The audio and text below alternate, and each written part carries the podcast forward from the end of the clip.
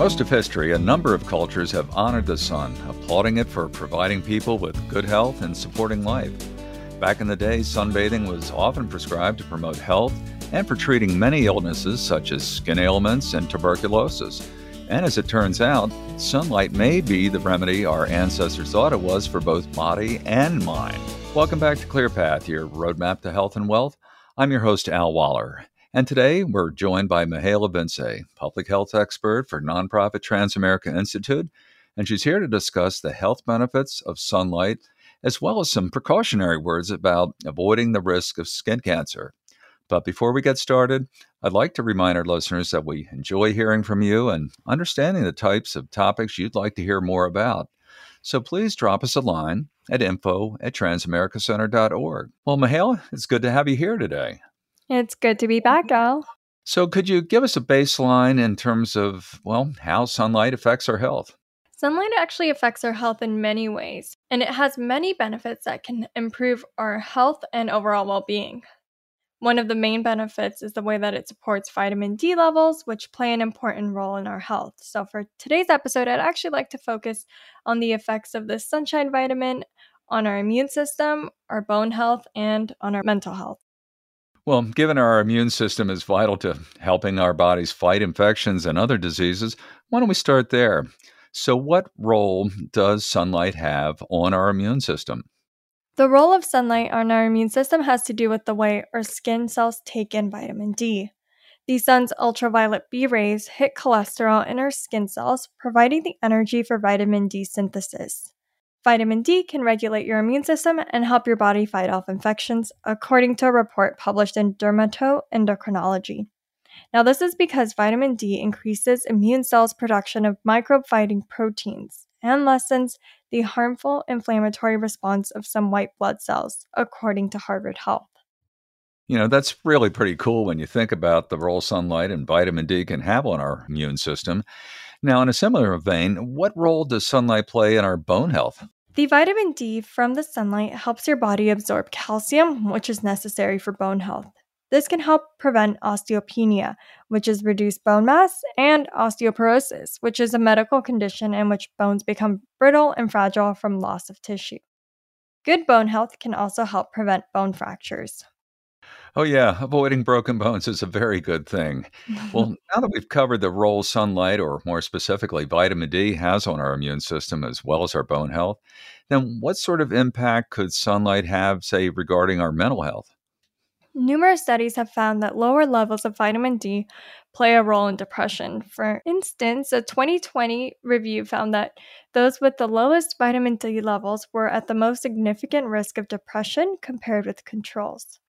However, the study's authors noted that the strength of the correlation or the exact role of vitamin D in the progression of depression is still unclear. Uh, the same goes for supplementing with d- vitamin D. It's unclear who would benefit from supplementing and how much they should supplement with. Um, but with all of this being said, light therapy, which is a treatment that involves daily artificial light dosages, is commonly used in treating a condition called seasonal affective disorder. You know, I really do find it fascinating how light can play such a beneficial role in the treatment of mental health disorders. Now, what I'd really like to understand, though, is how a condition like seasonal affective disorder occurs. Seasonal affective disorder is a type of depression that occurs due to changes in the season, um, occurring usually during the winter months when sunlight is sparse.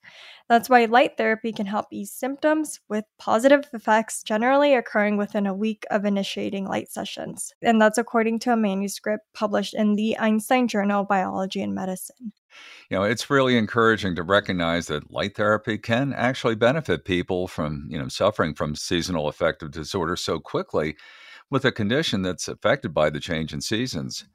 Now, daylight savings time just happened a couple of weeks ago, and we know that it affects how much sun we get. So, would there be any effects of daylight savings time on our health? Well, when we spring forward, we lose one full hour of sleep. This one hour probably doesn't seem like a big deal, but it can actually wreak havoc on our bodies for days and even months. A way to offset some of the effects of daylight savings time is to expose yourself to sunlight in the morning, which can really help reset your internal clock. Well, at the risk of repeating myself, there's nothing like a morning workout outside to help wake you up, or you know, maybe even just a 20 minute walk around your neighborhood to engage the day. Now, another thing I've been wondering about is how much sunlight experts are recommending for good health in general. Experts recommend about 10 to 15 minutes of daily sunlight exposure for vitamin D absorption. However, people with darker complexions should have about double that, and that's because those with darker skin have more melanin, which is a molecule that acts as a natural sunscreen. However, spending more than recommended may increase your risk for skin cancer, especially if you're someone who's at higher risk of getting skin cancer or if you've had skin cancer in the past. That's why it's really important to consult your doctor about what amount of sunlight is appropriate for you. Good counsel, Mihaela. Now, then, something else I was wondering about is the role of sunscreen on our vitamin D levels. To that point, does sunscreen inhibit our body's ability to absorb vitamin D from the sun? Well, according to a review published in Photodermatology, Photoimmunology, and Photomedicine, normal sunscreen use does not cause a vitamin D deficiency, and concerns about vitamin D should not be a reason to avoid skin cancer prevention strategies like wearing sunblock. It may also be a good idea to check your weather app, which often includes a UV index. This predicts the strength of the UV rays each day, and if the UV index is 3 or above in your area, then protect your skin from exposure to the sun according to the CDC. Sometimes these apps will even advise you to wear sun protection until a certain hour, for instance, like 3 o'clock. You know, that's fascinating. But now, given today's technology, you know, focused society with more people working from home, how would you suggest people go about incorporating more sunlight into their daily lives? Yeah, that is a good question because we often are finding a lot of our free times being spent indoors on our phones, on our tablets. So it might be a little challenging to get enough sunlight each day. So some ideas include taking a walk outside during your break, Another idea to get enough sunlight each day is to perhaps park your car further away from entrances so you can soak up some of the sunlight as you walk in. Maybe even doing some yard work or gardening, as well as finding more activities to do outside, like playing a board game. Now, with all of this being said, always take precautions to protect yourself from the sun while outside for sustained periods. For example, wear sunscreen and, and a hat to help protect your scalp and provide shade to your face and neck. Good stuff. And trust me, from this point forward, I'll be checking out that UV index on a more consistent basis. Now, what about supplementing with vitamin D? Uh, that's a great question. According to the American Academy of Dermatology, the recommendation is that people supplement from vitamin D through diet instead of exposing themselves to sunlight, and that's for skin health.